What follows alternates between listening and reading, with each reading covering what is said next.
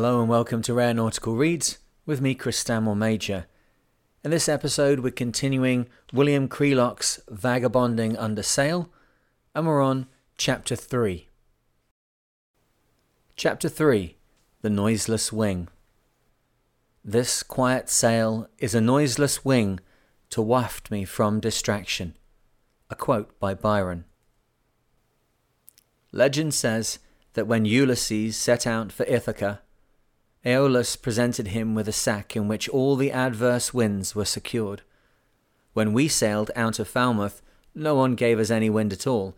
We simply trickled over the water towards the unpredictable Bay of Biscay while Aeolus slept.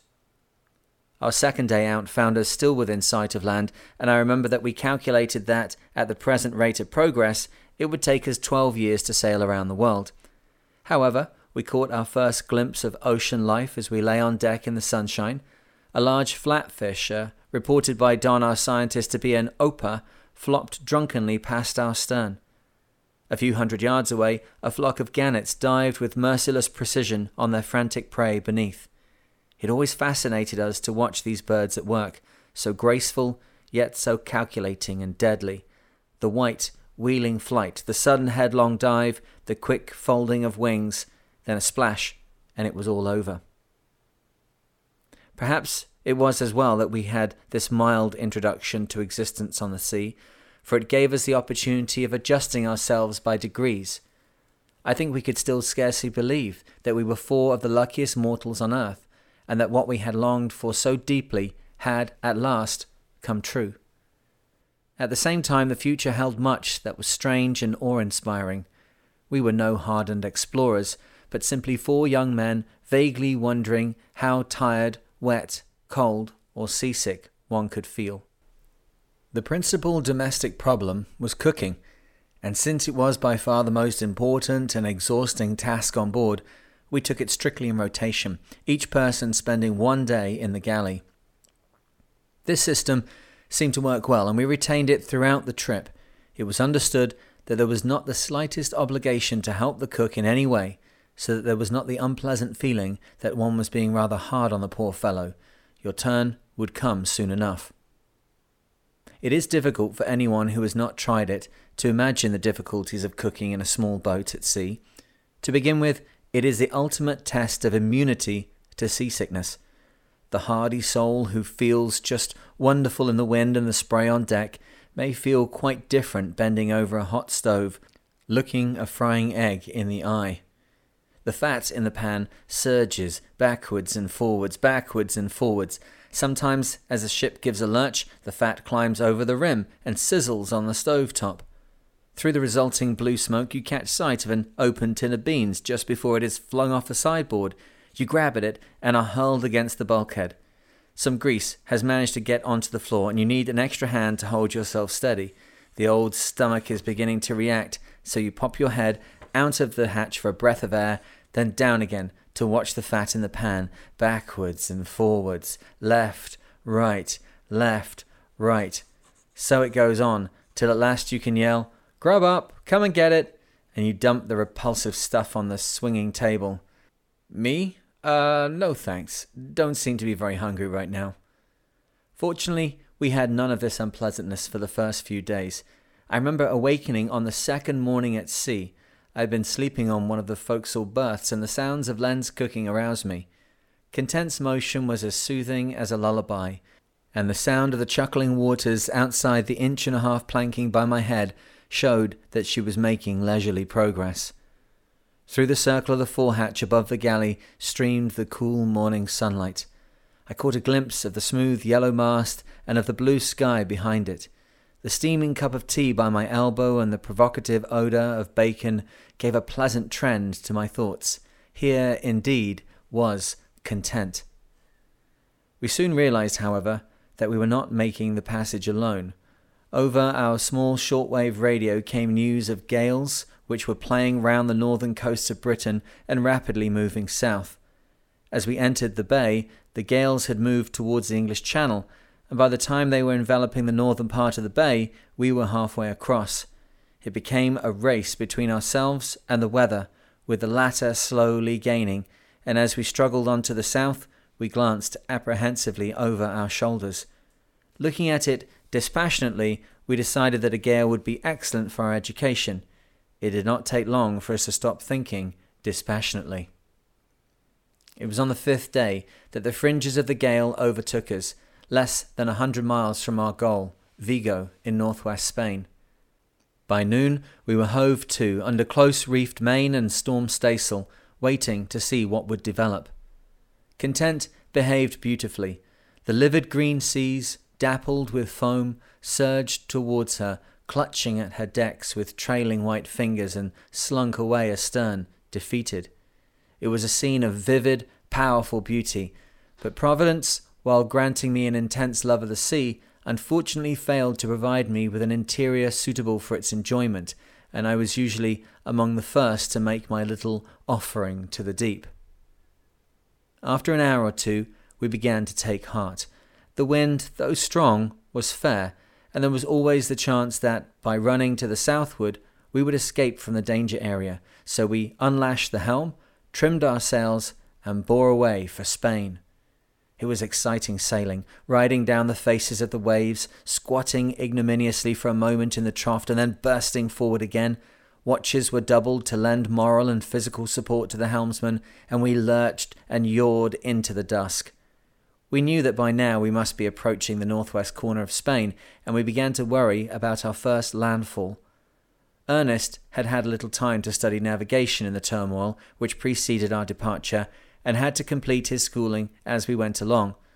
The log for the first day contains the sardonic remark Ernest took several sights this morning, which should give us a variety of positions from which to choose. But despite this handicap, navigation has been the least of our worries. On this particular occasion, the clearly defined steamer track was a most valuable confirmation of our position. We had been working on the principle that Ernest was to do the celestial navigation and I was to keep the dead reckoning, and both of us agreed that the light of Cap Finisterre should soon appear ahead. On the port bow was the rugged, unlit northern coast of Spain. On the starboard bow, the Atlantic stretched down to Madeira and beyond. In a burst of confidence, we had decided that we should see the light by ten o'clock that night. Ten o'clock came and found us peering ahead, but we saw nothing nothing save the blackness of the night and the wildness of the waves. Fifteen minutes crawled by, twenty. Then suddenly we saw it, the fleeting gleam of a light. It came and went and came again, the light of Finisterre, twenty minutes late in five days. At dawn, the wind of the night left us, and the sun shone on a sea miraculously calm. Through the morning mists to the eastward rose the dim, ragged mountains of Spain. It is difficult to determine one's exact position on this Spanish coast, for one mountain looks very much like another, so we held a short meeting in the cockpit to decide where we were. Having fixed our position, we continued down the coast, and the wind, as though approving our decisions, came fair from the north, and we sped before it. This was a day made for sailing, and old Content picked up her skirts and scampered through the laughing waters. Perhaps a few hours ago, sitting in sodden clothes, wrestling with the helm, we had envied our friends at home, secure in their warm beds. But now, how we pitied them. While they sat amid their chains in stuffy offices or smoky cities, here we were watching a wild and fascinating coastline spin past us barely a mile away. Gone were the wet and the fatigue and the seasickness of the last twenty four hours out came our choicest foods, and empty stomachs were filled again. In the late afternoon, we saw the barren islands which guard the entrance to Vigo Bay, and in the evening sunshine, as the breeze began to soften for the night, we swung into the peaceful waters. Of all our landfalls, there is none which can compare with the one we made that day. It was our first foreign port, and held a magic of its own. After a week at sea, we gazed about us, entranced. Half a mile away on each side, rugged, granite topped hills rose steeply from the water. White walled cottages, clinging to the slopes, glowed richly in the evening sun. Patches of cultivation and neat terraces patterned the hillsides, and an occasional dusty track led between the growths of vines. On the conical top of a nearby hill was perched the grey stonework of a hermitage. Ahead of us, we could see the clustered town of Vigo beneath its hilltop castle. No wonder that there was a jauntiness about us as we trimmed the sheets and returned the waves of passing fishermen. We had set out and had arrived, and that was our reward. From the beautiful new yacht club, built to resemble the superstructure of a ship, fluttered a signal of welcome, and as soon as we landed, we were told to regard the club as our home during our stay. Our eagerness to get ashore that evening was Don's undoing. We had stowed sail, set an anchor light, and embarked on an adventure with the four of us rowing ashore in the eight and a half foot boat, and that evening there was a little chop on the water. When we reached the basin steps, we thankfully climbed out, all except Don. When his turn came, there was the sound of a slight scuffle, followed by a dignified little splash, and Don disappeared beneath the dark waters of the harbour, shore going suit and all. While an immaculate club steward hovered reverently in the background, we played Don like a fish on the end of the dinghy painter and succeeded in landing him. A large regatta was being held on the day after our arrival, and the crew of Content found itself lounging on chairs on the club balcony as guests of honour. The scene before us was vibrant with life and colour. The granite hills across the landlocked bay, the mile of sunlit water, and the polka dots of small white sails. Beneath us were the shouting, jostling throngs on the jetties, and the brilliant heaps of oranges, grapes, and other fruits which swarthy youths and dark eyed maidens pedalled among the spectators in heavy rowboats. The first part of the regatta passed quickly enough, with sailing races for the snipe and star classes, and rowing races in four oared yolas for the teams of young men who had come from all over Spain. The second half was for the fishermen from the surrounding villages, and the climax came with the rowing race between four of these villages which lay on Vigo Bay.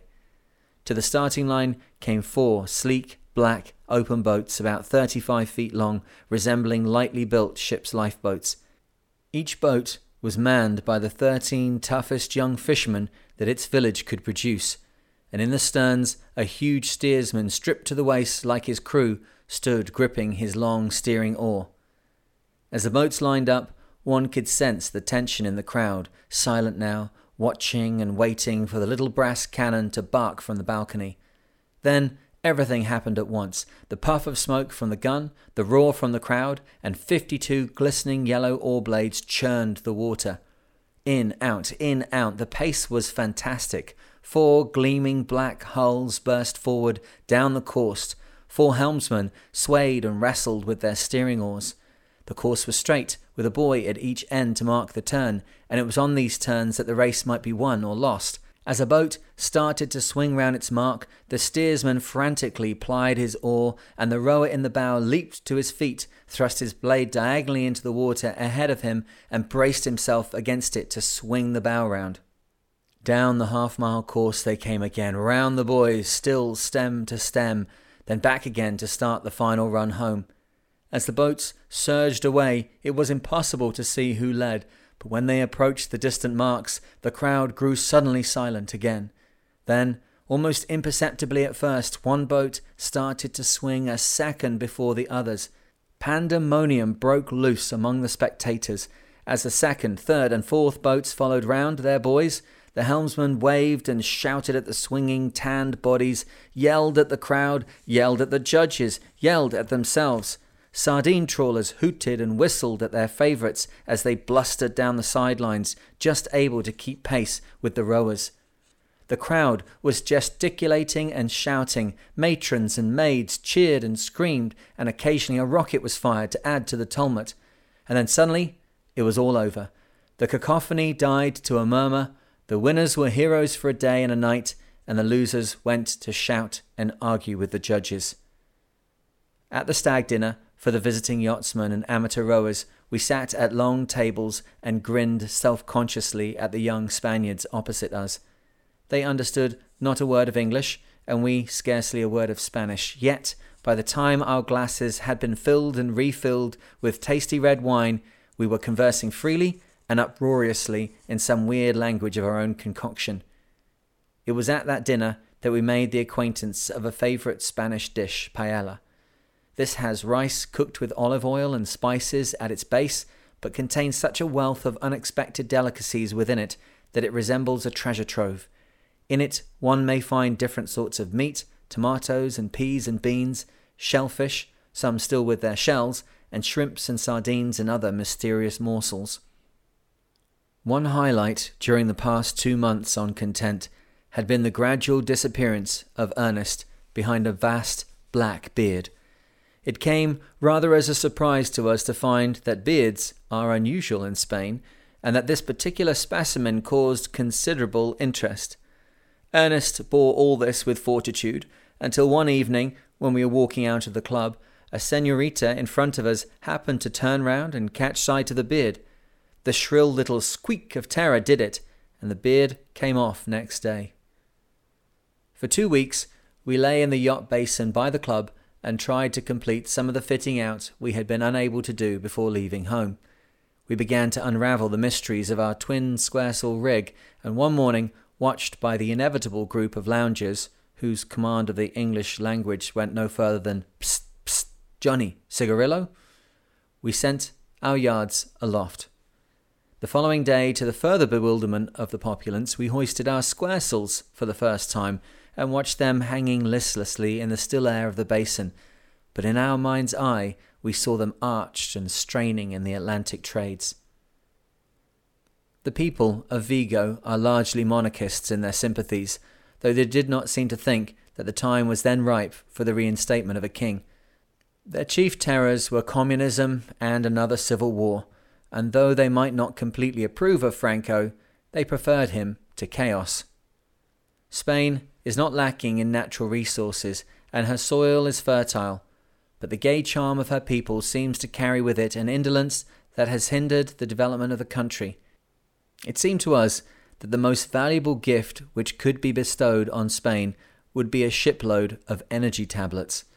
We were constantly amazed at the number of idlers who found time to lounge on the quays and watch us at work on content. The pavement cafes usually seemed to be crowded with people sipping glasses of coffee, and barbers' shops were always a popular meeting place. The remainder of the population seemed to be fairly evenly divided between those who were having their shoes blackened and those who were blacking them. Whether Spain is or is not a police state, I do not know. Certainly, we had no trouble with officialdom, and the formalities were far fewer than those in British or American ports. The food situation was difficult. Theoretically, the poorer people were granted extra rations at reduced cost, but in practice, rationing seemed to be by money. Apart from the ordinary stores, there was the legitimate free market at which those who could pay the price were able to obtain anything they wished. We began to appreciate the rationing system at home, irksome as it had seemed at the time. The Spaniard does not, of course, take kindly to rules and regulations, the evasion of which is a national pastime. As one person put it to us, there are only a dozen men in the government making the laws and 25 million people trying to break them, so what chance has the government? From our observation, none whatsoever. Vigo depends mainly on its fishing for trade, but like the rest of Spain, is largely agricultural. Like the rest of Spain, too, it is a place of sharp contrasts, of very rich people and very poor, of industry and indolence, laughter and tears. A land in which the streets swarmed with officials in ill fitting grey uniforms, yet in which no one bothered to look at our passports. Our friend Gerardo was a welcome source of information on local conditions. Gerardo, with his lean face, high bridged nose, and dark wavy hair, was a student and used to visit us on board content to practice his English and to teach us Spanish. I doubt if Gerardo ever quite knew what to make of us, and I shall never forget his expression when we played a Spike Jones record for him and told him, during the melodious opening bars, that it was the choir of St. Paul's Cathedral. He did, however, develop a wonderful trait. He became passionately fond of polishing brass. In recognition of this most valuable service on board, we christened him Manuel Labour. As far as we could gather from the the amorous young Spaniard of gentle birth had to display great tenacity and daring in the pursuit of his senorita. It seemed that before he could hope to win his lady, he had the much more formidable task of wooing her parents. When he made a date with a new girlfriend, she was accompanied for the first few times by Mama and Papa. Certainly, at one dance which we saw, most of the maidens seemed to be surrounded by a posse of dark browed dowagers, well entrenched in defensive positions. Near our berth in the yacht basin was a large cafe where patrons could sit beneath squat palm trees, sipping their wine in the evening and listening to a vivacious young lady singing the songs of Spain. From our bunks, far into the night, we could hear her expressive, attractive voice punctuated by the rhythm of the castanets, and we affectionately named her Moaning Minnie. Sometimes we still hum some of her tunes. On our last evening in Vigo, we were sitting at a small table, enjoying the music and white wine at 30 cents a bottle, and were about to leave when the waiter began solemnly refilling our glasses. Well, there must be some mistake, we told him in our halting Spanish. We ordered no more wine. For answer, he inclined his head towards a nearby table. The senor told me to fill your glasses. We turned to the table in question, but it was deserted. Only an empty brandy glass remained. The situation seemed a trifle melodramatic, and we were just about to launch into the wearisome business of extracting an explanation in Spanish when a tall, elegant young man returned to the empty chair. It turned out that he was a Spaniard who had lived in America for several years, and hearing our English voices, had wished to meet us. The party, which resulted from this chance meeting with Fito, was a poor preparation for our departure next morning, and we felt even less like sailors than usual when we crawled out on deck and prepared to get under way. As we motored down the windless harbour past the yacht club, a signal of thanks fluttered from our cross trees, and on the club balcony we could see the waving of white towels as the waiters bade us adios. As we left the bay, we sadly glanced back at our first point of contact with this carefree, volatile enigma which is modern Spain. Well, that's the end of the first chapter, and before we go on to the second chapter, I just wanted to share with you the fact that it's a great pleasure to me to be able to share these somewhat unusual, unique, and rare nautical books with you. And it's only made possible by the kind donation by Bruce Hassey of his late father, Rudolph's Nautical Library. I know that when Bruce made the offer to me of whether I could take it over and store the books, he had no idea that I might do this with them and share them with so many people. But I hope that it's a fitting memorial to the decades that Rudy spent bringing these books together. And I want to thank the Hasse family for the great trust they placed in me by making me custodian of this incredible library. Now, if you're enjoying the podcast, you're getting something from these stories, please consider going over to patreon.com forward slash the mariner or following the link in the podcast description. And there you'll find a link to be able to donate $5 a month to the podcast. That's little more than the cost of a cup of coffee at Starbucks and that money added together from all the different people from all around the world that are listening to the podcast makes it possible for me to spend approximately 20 hours per week reading the books and editing the shows ready for the podcast. Now, I really appreciate any donations that you're able to make, but if at the moment economic realities mean that it's not possible for you to share money in that way, don't worry about it. I think Rudy and myself will be most happy just to know that people are hearing the stories learning from the mistakes and the triumphs of forgotten navigators, and enjoying a rip roaring sailing story. Let's get on with the next chapter. Chapter 4 As a Cradled Child. There the sea I found, calm as a cradled child, in dreamless slumber bound. A quote by Shelley. Outside Vigo harbour, it was as calm as it had been inside. When darkness came, we were little farther on our way and saw the fitful gleam of Cabo Calero lighthouse and the moving lights of fishing boats making home to Vigo. A crystal moon swung into the sky so bright that by its light I wrote a letter in the cockpit. The following day brought what was to be typical weather a calm sea, a hazy, windless horizon, and hot sun. Day followed day, and still no wind came. Our objective was Lisbon, the capital of Portugal, 240 miles down the coast, and Thinking that each day of calm must be the last, we stubbornly refused to start the motor. There are few more exasperating experiences than lying becalmed in a thick fog at sea, and now on the fourth day out we felt its dankness about us. There was little we could do at night but lower sail and keep watch, for there was seldom sufficient wind for progress. Once we heard the worried note of a ship's siren, the throb of powerful engines, the thrashing of a propeller, and the churning of a bow wave. Through the fog, we could see nothing as we pumped madly at our wheezy little foghorn, but the menace passed on into the darkness, leaving us rolling gently. While we are lying, thus becalmed, about twenty miles off the Spanish and Portuguese coasts, let's leave progress in the hands of the slight current which is carrying us southward towards Lisbon, and go below to glance at Content's accommodation. Content was built at Falmouth in 1914, so she has already lived a full life. Designed as a sturdy cruiser for a well known yachtsman of the times, she makes no great claim to speed, but she has a grace about her robustness which captivated us from the start. Though 34 years old when we bought her, the oak frames and pitch pine planking were sounder than those of many a modern sister. Right in the bows of the boat, we find the boatswain's locker, in which we keep most of our paint and smaller oddments, and a messy hole it usually is, but difficult to use for anything else. From this locker stretches the forecastle with its two pipe cot berths on one side and sideboard on the other. At first, Ernest and Don occupied these berths, but the forward end of a boat is an uncomfortable place in bad weather, and now they are no longer used for sleeping.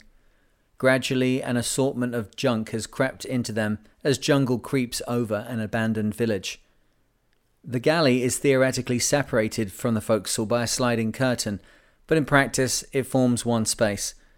The galley must have seen more tears and profanity than any other part of the ship, though in its colour scheme of pale and dark blues, it looks innocent enough.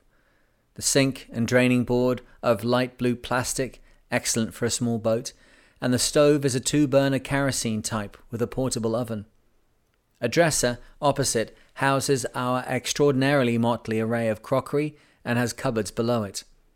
A portable oven is well worth having, though it took us a little time to become tuned to its idiosyncrasies. Baking pies and tarts in a rough sea requires a great deal of patience and care. Sooner or later, the rolling of the boat squirts the liquid in the pie into the bottom and sides of the oven with devastating results. Of course, the oven should be carefully cleaned out after use, but this is just the sort of thing which is seldom done at sea.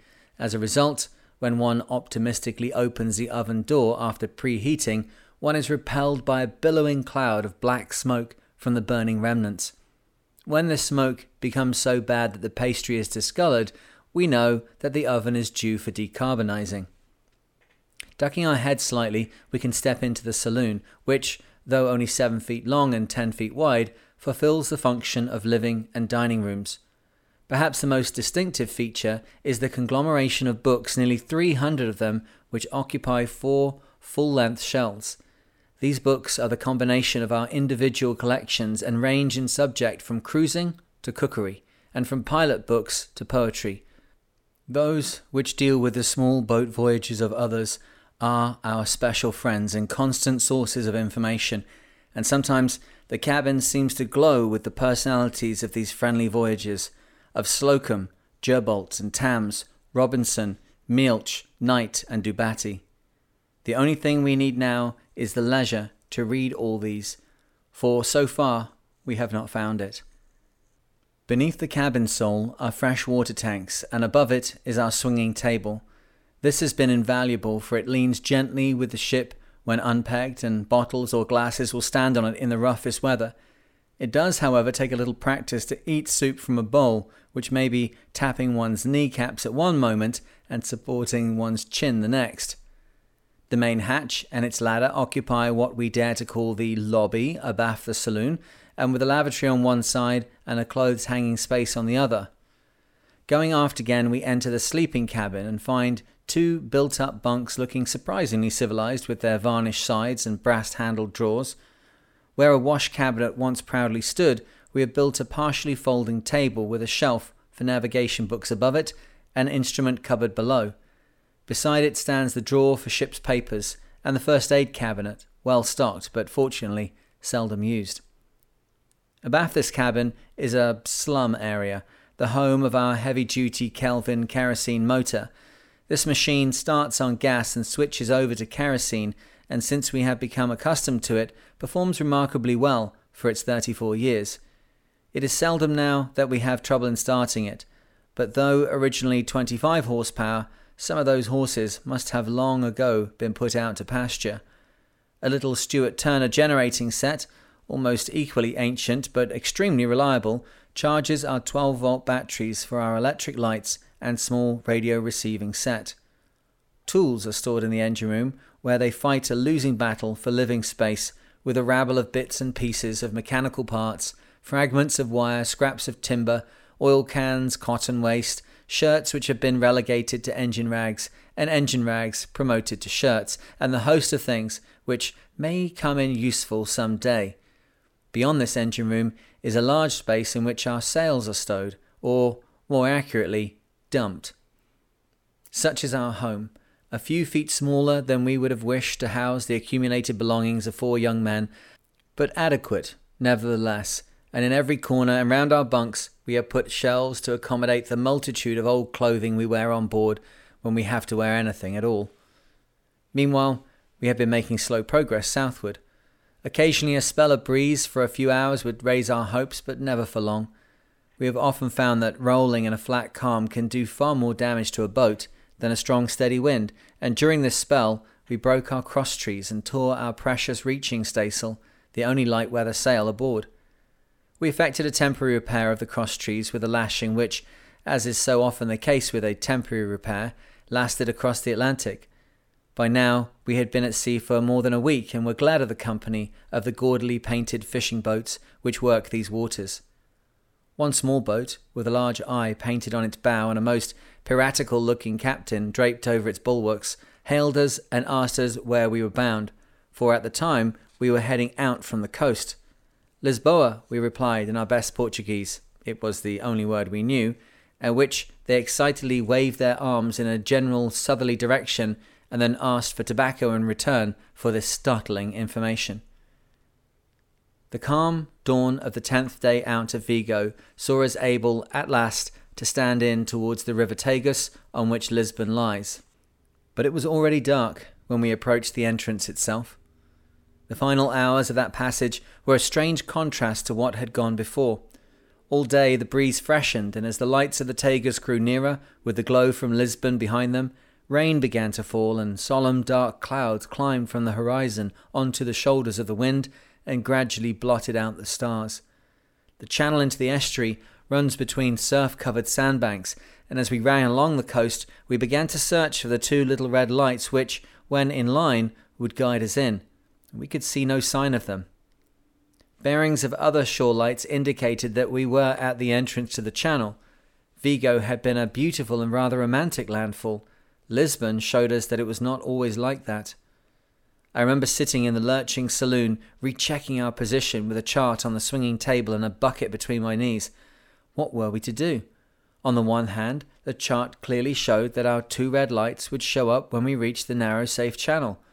On the other, every bearing we took checked our position at the entrance to that channel.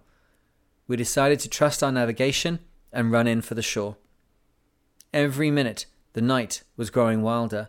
The rain came streaming down, and to add a touch of melodrama, lightning flashed and lit the following seas. We sat huddled in the cockpit, eyes and ears straining, nerves on tiptoe, watching and listening for the tumbling breakers on those deadly banks close by. Then, suddenly, a tiny red light appeared ahead, and another, directly in line. We were safely in the channel. The trouble had been caused by a severe rain squall, which had obliterated the guiding lights at the crucial moment. Within a few minutes, we were being bundled through the entrance to the smooth, dark waters beyond. It was too dark to see the low, unlit shore near which we would anchor for the night, but we had plotted its position on the chart, and, sailing blindfold on a succession of bearings of the entrance lights, we reached the appointed spot, stowed sail, and scuttled below out of the rain to the supreme luxury of a hot drink and a dry bunk at 3 a.m. It was Ernest's birthday. We awoke to find the Tagus estuary blue and gold in the sunshine of a perfect day, with the terraced green of the flanking hills. A few miles up the opposite shore were the spires and domes of Lisbon, looking as inviting as a city can look, only from the sea. We had just made sail and were rippling over the sandy bottom when we saw coming through the entrance a small yawl with a familiar cut to its jib. She was the good ship Temptress, with Edward Allcard aboard. He had left England within a day of us, and here we were together in Lisbon. The two old boats circled patiently round each other, while their crews, four in our case but only one on Temptress, swapped yarns and then bore away upriver, though Temptress was to leave for Gibraltar almost immediately. A small boat, loaded with a Portuguese family, came close under Allcard's bow. His answer to our shouted warning was a typical remark. Oh, that, he said, glancing nonchalantly over his bowsprit. I just crush those and use them as ashtrays. While we were sailing in leisurely fashion past the port itself, we saw a small black schooner under the British flag. This called for investigation, and so it was that we met two very charming people, Mr. and Mrs. Mitchell, the British Vice Consul, and his wife. From that moment, Mr. Mitchell took charge of us and directed us to a suitable anchorage while he negotiated a berth for us in the Yacht Club basin at Belem, where we lay in comfort during the two weeks we were in the country. Among the Portuguese, Britain's oldest allies, we found nothing but friendliness, except perhaps for some rather officious police department members who insisted on keeping our passports until we were due to leave. Though superficially resembling Spain, Portugal is probably poorer in natural resources, but its more industrious population has succeeded in improving the standard of living of the country, a process which was helped by neutrality during the war. As in all agricultural countries, however, there is considerable poverty among a large section of the community, brought to mind by little things such as the law imposing a fine on anyone not wearing shoes in the streets of Lisbon, Wine is, of course, one of the major exports, and there are deposits of minerals in the interior. The greatest obstacle to industrialization is the shortage of electrical power, and though a great program of dam building is underway, it is not expected materially to alter the situation before 1958. Lisbon itself, built on seven hills as Rome was, is charming and beautiful with its magnificent Avenida Liberdade, its bustling pavement cafes, and mosaic sidewalks. It has, of course, acquired a storybook reputation as the romantic incubator of many an international plot and shady intrigue during the war, and, however exaggerated this reputation may be, we spoke to at least one gentleman whose trim yacht had slipped down the darkened Tagus with a cargo of fallen Allied airmen for a waiting merchant ship. No sooner were we safely in the yacht basin than Mr. Mitchell insisted that we take his 26 foot shallow draft schooner and his paid hand, Barlavento, to explore for a day and a half some of the lazy creeks and exotic little villages higher up the river. Barlavento, whom we always called Windward, a free translation of his name, was a jovial shipmate. He was more Scandinavian than Portuguese in appearance with his blond hair and lean, handsome young face, and was a born sailor. Though he had a wife and baby to whom he was devoted, Windward had a yawing eye and fell an easy prey to the flashing eyes of a pretty girl. He also had a fund of stories which he used to tell in his mutilated but graphic brand of pidgin English. His description of shooting a bird on the wing and of its falling to earth was typical. Windward squinted along the barrel of an imaginary shotgun, then suddenly exclaimed, Bang, bang! He no go! He come! One of Windward's female admirers owned a small wine shop, and he would come aboard with a half gallon flagon of local red wine for us. This stuff was extremely cheap, and we soon developed a liking for it. We found it best taken in the form of sangria by diluting it to twice its volume with water and adding sugar. This is the form in which it is usually drunk by the women. We had scarcely arrived back from this expedition upriver when it was decided that we should go on another this time with our host and hostess, and we were fortunate enough to arrive at the small neighbouring town of Villafranca during the annual three day bullfighting fiesta. The town lies in the centre of Portugal's most famous bull breeding country, and people come from Lisbon itself and from miles around to enjoy the fiesta. Gaily decorated barges were clustered along the riverbank beside the gardens with their red painted benches. Ferry boats poured their crowds ashore to swell the throngs in the wine shops and eating houses. The brilliant sunshine glistened on the tawny waters of the Tagus and glared alike on the gaudy bunting which fringed the bullfighting arena, on the striped carnival tents beside it, and on the white walls of the buildings. The rickety wayside stalls hung up their bunches of bananas, stacked their rolls and sweet cakes, and cooked revolting looking pieces of dried squid. In the morning, we were able to watch a spectacle almost unique in the world the baiting of the bulls in the dusty little main street of the town. The scene is one of gaiety and excitement. All the side roads are barricaded, and in the avenue thus formed there is a glorious, surging melee of men and beasts. While the senoritas and senoras watch from gay balconies above, the more venturesome of the young men creep into the street while the crowd shouts and waves at the two glossy black bulls. Then, suddenly, one of the animals wheels and charges headlong at one of the crowded barricades. Back surges the crowd behind the fencing, fighting and pushing to get as far as possible from those lowered horns. Patchwork knots of men scatter in the street like pebbles from a shovel. No time for gallantry now. The other bull has gone hurtling down the street, and every man is for himself, punching and elbowing his way into one of the doorways before the lowered head comes scything down the sidewalk. The animals go careening around the corner, and there is silence again, but only for a minute. Toro, Toro, yells the crowd. Toro, Toro, echoes the loudspeaker. Toro, shriek the senoritas from their balconies.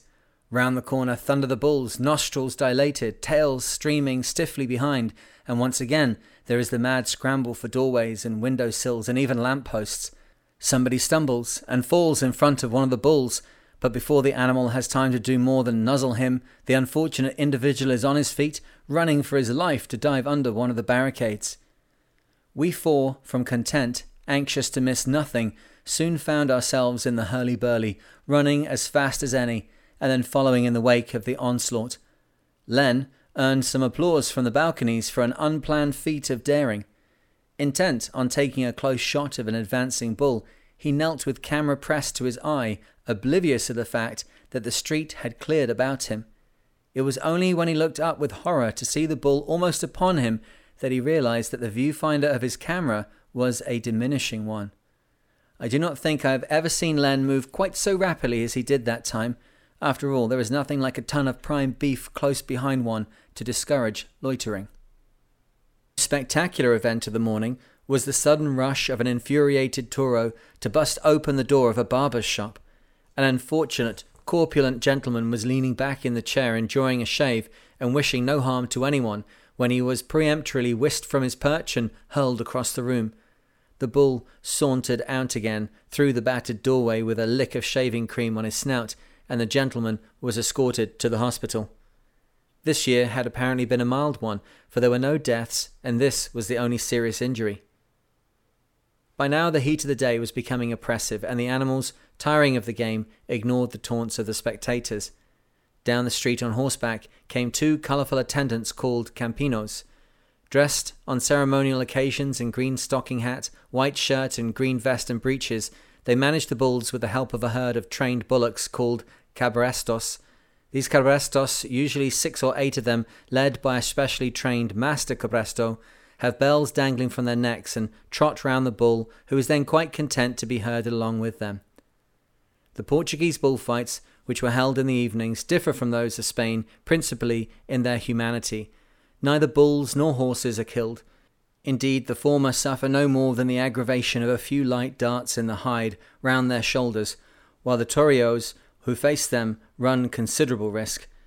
These toreros are divided into four groups. The stars are the cavalleros, who, with their three cornered hats and richly ornate coats, vests, and breeches, enter the ring individually on superbly trained horses. Their task is to stick three darts into the bull's neck from horseback. The performance, with its breathtaking swerving, wheeling, and rearing, being one of supreme horsemanship rather than personal bravery. In order to safeguard the horses, the horns are fitted with small leather caps, and it is wonderful to watch these mounts, quite unafraid, answering the slightest touch of their masters to gallop out of harm's way with a few inches to spare. Each cavallero has a small group of attendants called bandoleros, who stand by with large capes to excite the bull if necessary or distract him should there be a mishap. Perhaps the most familiar figure in the bull ring is the espada, with his scarlet cloak laid over a thin bladed sword. As he swirls his cape and sidesteps the rush of the bull, there is the delicate poise and graceful pirouette of a ballet dancer, death passing an inch from his body. One of the espadas that night was a tall blond Spaniard who made little attempt to hide his disdain for this tame form of fighting in which there was no death for the bull. Even in Spain, however, the fight is not the sadistic blood spectacle it may appear to the casual observer. Every movement is carefully calculated, and only when the man is completely master of the beast may he slay it. Every dart thrust into the neck is aimed at a particular muscle, the severing of which causes the bull's head gradually to sag, opening the way for the quick, clean coup de grace delivered through the shoulder. In Portugal, the symbolic killing of the bull is performed by a group of about eight men called forcados, who enter the ring in single file, dressed in white shirts and breeches and green vests, while the bandoleiro attracts the bull's attention with a cape. Then the cape withdraws from the ring and the bull turns to face the file of motionless men. Down goes his head, and he charges. To us, that was the most tense moment of the show a massive black beast charging headlong at eight weaponless men. Suddenly, things happened so quickly that it was difficult to disentangle them. When a few feet separated the bull from the leading man, the forcado leaped into the air and landed on the bull's head with his stomach between the horns and arms clasped tightly round the bull's neck. The second forcado jumped a fraction of a second later and landed on top of the first, their combined weight lowering the bull's head. The other men rushed to their appointed position, grabbed legs and a tail in a combined tackle, and within a few yards the animal was powerless on the ground. He was then suddenly released and herded down to the ring by a group of cabrestos. After a few minutes' pause, the doors swung open and the next bull came galloping into the arena. Before we returned to our anchorage in the yacht basin, we were able to look closely at the sailing barges which carry cargoes up and down the Tagus. They are beamy and shallow, with brightly decorated upswept bows, and even their cargo holds are often painted with complicated floral designs or religious scenes. The masts are picked out in a spiral pattern, the colouring of which often indicates the line of owners to which they belong. They carry a tall, narrow headed gaff mainsail and a single headsail in most cases, under which rig their hulls seem to defy all the laws of hydrodynamics by going to windward. Farther up the river, we saw the small, high powered canoes, said to be of Phoenician origin, in which the water gypsies tend their conical fish traps.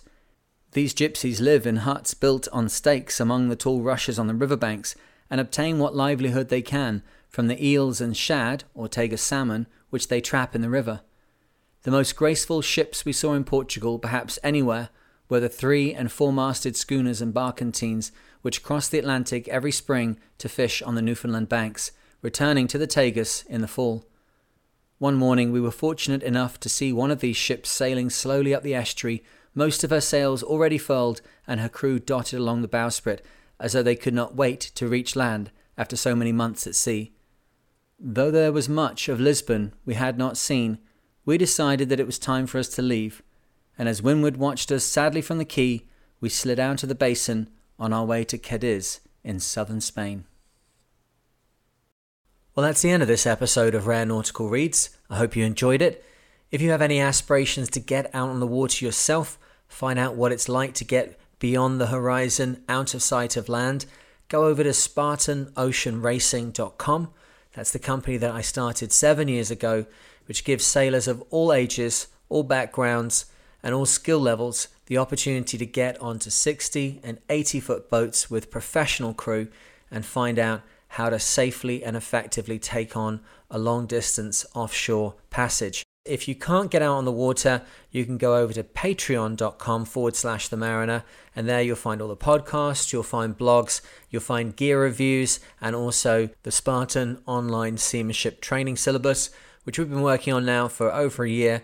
This means every month we put out a 45 minute to one hour video, very nitty gritty, very in detail, looking at exactly how you complete tasks on the boat, how systems work, how to navigate electronic gear, dealing with problems, fixing things, the engine. It's all in there. Um, the last, I guess, is YouTube. If you go over to YouTube forward slash the Mariner, also lots of stuff going on there and lots more of the video blogs there when we're out at sea moving around in these boats and you can see what we're up to. So don't let it just be in the stories. Connect with us on social media, connect with us um, on the water, and make it a reality for yourself.